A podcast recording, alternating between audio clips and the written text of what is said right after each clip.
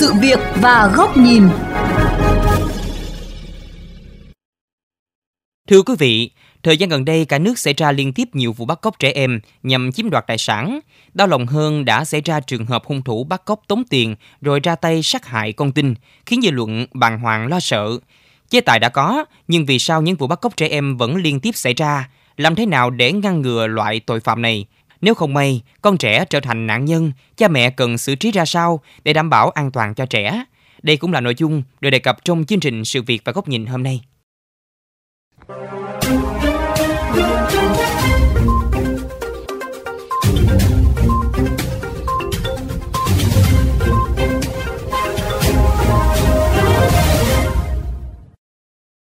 Trong hai tháng vừa qua, cả nước đã xảy ra liên tiếp 3 vụ bắt cóc trẻ em để tống tiền. Cụ thể, vào ngày 2 tháng 10, tại Long An đã xảy ra vụ bắt cóc bé gái 3 tuổi, đòi tiền chuộc 2 tỷ đồng. Trước đó, vào ngày 19 tháng 9, tại Hà Nội, xảy ra một vụ bắt cóc một bé gái 21 tháng tuổi, đòi 1,5 tỷ đồng tiền chuộc. Nhưng đầu lòng hơn, hung thủ sợ bại lộ nên đã ra tay sát hại bé gái rồi tự sát. Cách đó không lâu, tại Hà Nội cũng xảy ra vụ bắt cóc bé 7 tuổi, đòi 15 tỷ đồng tiền chuộc. Tình trạng bắt cóc trẻ em, chiếm đoạt tài sản ngày càng gia tăng, khiến cho người dân vô cùng lo lắng. Mình thấy à, rất là bức xúc về vấn đề này. Bọn bắt cóc tống tiền ngày càng có những cái hành động rất gọi là rất là manh động, gây hoang mang cho tất cả các ờ, phụ huynh cái xã hội bây giờ là rất là nhức nhối về cái chuyện bắt cóc trẻ em rất là lo cho các cháu. Đi đâu là tôi một nữa là ông dắt cho cháu đi chơi hai nữa là bà dắt cháu đi chơi chứ không bao giờ tôi để cho các cháu đi một mình. Mình phải rất là cảnh giác với những cái, cái tội phạm bắt cóc trẻ em đấy. Theo luật sư Nguyễn Văn Hậu, phó chủ nhiệm đoàn luật sư thành phố Hồ Chí Minh, hành vi bắt cóc trẻ em là hành vi vi phạm pháp luật và sẽ bị xử lý theo quy định của pháp luật tùy theo mục đích, tình tiết thực hiện hành vi phạm tội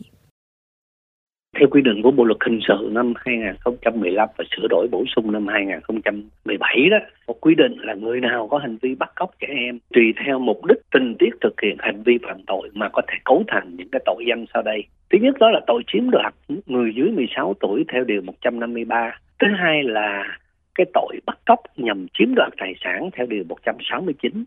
Và cái thứ ba đó là tội mua bán người dưới 16 tuổi theo điều 151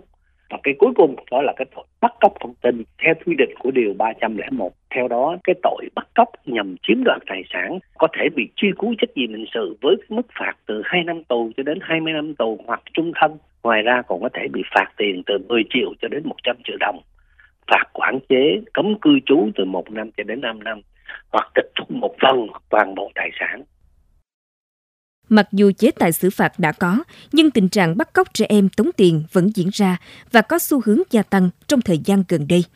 Lý giải nguyên nhân, chuyên gia tâm lý tội phạm, tiến sĩ Đoàn Văn Báu, Trường Đại học An ninh Nhân dân cho rằng do động cơ cá nhân và ảnh hưởng của cơ chế ám thị xã hội. Trong các cái vụ bắt cóc tống tiền này thì cái động cơ là vì tiền và cái mục đích ở đây để ờ, cưỡng đoạt được một số tiền nhất định nhưng mà tại sao liên tiếp xảy ra ba vụ bắt cóc trẻ em như vậy? Qua nghiên cứu thì tôi nhận thấy rằng là nó ảnh hưởng bởi cái cơ chế ám thị xã hội. Tức là khi một người nào đó gặp khó khăn á thì ờ, người ta nghĩ ngay đến là làm gì được để có tiền. Và cái hình ảnh của cái vụ bắt cóc trước á nó quá là ấn tượng nên họ sẽ suy nghĩ ngay đến là bắt cóc trẻ em để tống tiền. Cùng chung quan điểm chuyên gia tâm lý xã hội, giáo sư tiến sĩ Vũ Gia Hiền, giám đốc Trung tâm Nghiên cứu và ứng dụng văn hóa du lịch cũng cho rằng nạn bắt cóc trẻ em tống tiền xảy ra liên tục trên địa bàn cả nước là do tâm lý hành vi lây lan. Khi hiện tượng trên mạng xã hội xuất hiện nước ngoài rồi trong những cái phim thì nó cũng nghĩ đến và nó bắt trước à, cách của nước ngoài đã từng có và trong phim ảnh nữa. Đó là bắt trước nhau. À, một cái đứa này bắt cóc được thành công và không thành công cho nữa. Nhưng mà nó dây một cái hiện tượng thì lúc ý những cái đứa bí quá trong cái sự phận uất khó khăn tiền bạc rồi cái tâm lý bất ổn như vậy thì nó nghĩ ngay đến cái mưu đồ bắt cóc tống tiền theo các chuyên gia, trước đây những vụ bắt cóc tống tiền là do những băng nhóm tội phạm chuyên nghiệp thực hiện, nhưng qua các vụ bắt cóc gần đây cho thấy đối tượng gây án lại là những người bình thường gặp bế tắc về tài chính, là người quen, thân với gia đình nạn nhân và thủ đoạn các tội phạm sử dụng cũng rất đa dạng, tinh vi. Một trong những kịch bản phổ biến là khi trẻ chơi một mình ở nơi công cộng như siêu thị, trường học, khu dân cư hoặc đi cùng bố mẹ nhưng tách rời người lớn. Phân tích tâm lý của loại tội phạm này, chuyên gia tâm lý tội phạm, tiến sĩ Đoàn Văn Báu, Trường Đại học An ninh Nhân dân cho biết. Thủ đoạn của các đối tượng là thường đòi tiền chuộc và sẽ cố để tránh được cái hành vi của mình bị bại lộ. Nên khi nào đối tượng cũng yêu cầu là gia đình không được báo công an. Nếu báo công an phát hiện ra sẽ giết chết con của họ. Thậm chí có những trường hợp không thành thì sẽ sát hại nạn nhân, sau đó thì tự sát. Và khi mà thực hiện một cái hành vi bắt cóc thì bao giờ đối tượng nó cũng nghiên cứu rất rõ cái quy trình để thực hiện giao nhận tiền. Ví dụ như là gọi điện thoại như thế nào để tránh bị định vị, rồi à, giao nhận tiền như thế nào để tránh bị công an phát hiện, rồi đe dọa gia đình nạn nhân như thế nào có thể thấy, những vụ bắt cóc trẻ em xảy ra liên tiếp thời gian qua, ngoài sự manh động của tội phạm, một phần còn do sự chủ quan, bất cẩn, thờ ơ của gia đình, xã hội. Để ngăn ngừa sự bén rễ của loại tội phạm này, theo chuyên gia tâm lý xã hội, giáo sư tiến sĩ Vũ Gia Hiền, điều quan trọng nhất là cần nâng cao tinh thần cảnh giác, nâng cao ý thức trách nhiệm của gia đình, cộng đồng và xã hội trong việc bảo vệ, quản lý trẻ em. Trong trường hợp không may trở thành nạn nhân của các vụ bắt cóc tống tiền, các bậc phụ huynh cần hết sức bình tĩnh để có những xử lý khôn khéo. Tất cả chúng ta, những gia đình chúng ta đều cảnh giác, rồi xã hội cảnh giác, đặc biệt là các cơ quan an ninh nêu cao cảnh giác, nhắc nhở người dân và chú ý thêm một cái hiện tượng an ninh trật tự xã hội, đó là hiện tượng bắt cóc. Để chúng ta ngăn ngừa, khi mà bị bắt cóc, cái quan trọng là phải bình tĩnh, một mặt ta phải bí mật à, báo với công an, một mặt nữa vẫn phải duy trì cái mối quan hệ tích cực với cái đối tượng bắt cóc để bảo vệ trẻ em bị bắt cóc.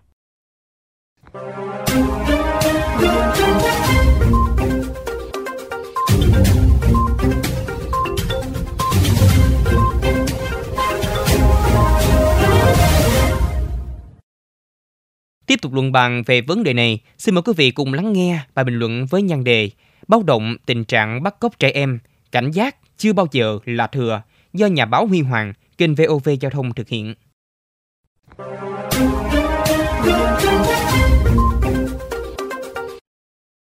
Thưa quý vị, nếu gõ từ khóa bắt cóc trẻ em trên nền tảng tìm kiếm của Google, thì chỉ trong chưa đầy một giây, chúng ta có thể nhận về hơn 6 triệu kết quả liên quan – trong đó, các vụ việc xảy ra trong thời gian gần đây xuất hiện với tần suất đáng báo động. Các thống kê cho thấy hầu hết những đối tượng thực hiện hành vi bắt cóc trẻ em đều nhận thức được mức độ nghiêm trọng cũng như các mức án có thể phải đối mặt. Song trên thực tế, các đối tượng này vẫn thực hiện đến cùng, gây ra thiệt hại không nhỏ cho các nạn nhân, cũng như tạo ra những mối hoang mang cho dư luận. Tình trạng các vụ bắt cóc trẻ em xảy ra ngày một nhiều, xuất phát từ nhiều nguyên nhân khác nhau. Đầu tiên là sự biến chất trong nhận thức của một thành phần xã hội bị ảnh hưởng từ các yếu tố như tâm lý ám thị, khó khăn túng quẫn về tài chính, tác động từ văn hóa không lành mạnh.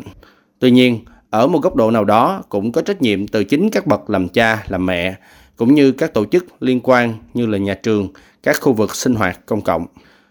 Với sự bùng nổ của mạng xã hội, nhiều phụ huynh hình thành thói quen thích khoe con, khoe điều kiện gia đình cũng như dễ dàng cung cấp thông tin cá nhân của gia đình mà không nghĩ đã gián tiếp tạo điều kiện cho các đối tượng xấu tiếp cận và thực hiện hành vi bắt cóc con em mình.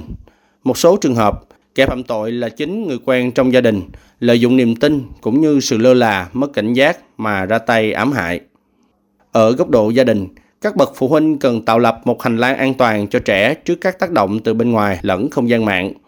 Nhiều gia đình đã chọn cách lắp camera giám sát. Điều này là cần thiết, song cũng không thể vì thế mà lơ là, thiếu cảnh giác.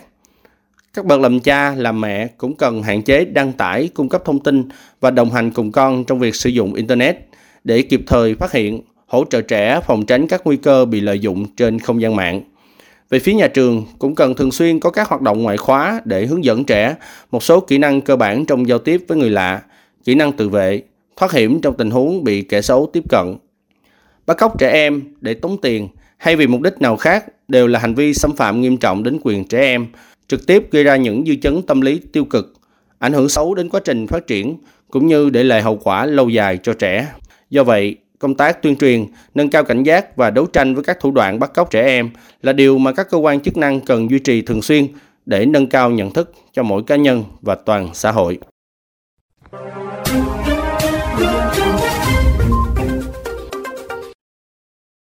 Đến đây thời lượng của chuyên mục sự việc và góc nhìn cũng đã hết. Xin chào tạm biệt và hẹn gặp lại quý vị trong các chuyên mục lần sau trên VOV Giao thông, Đài Tiếng Nói Việt Nam.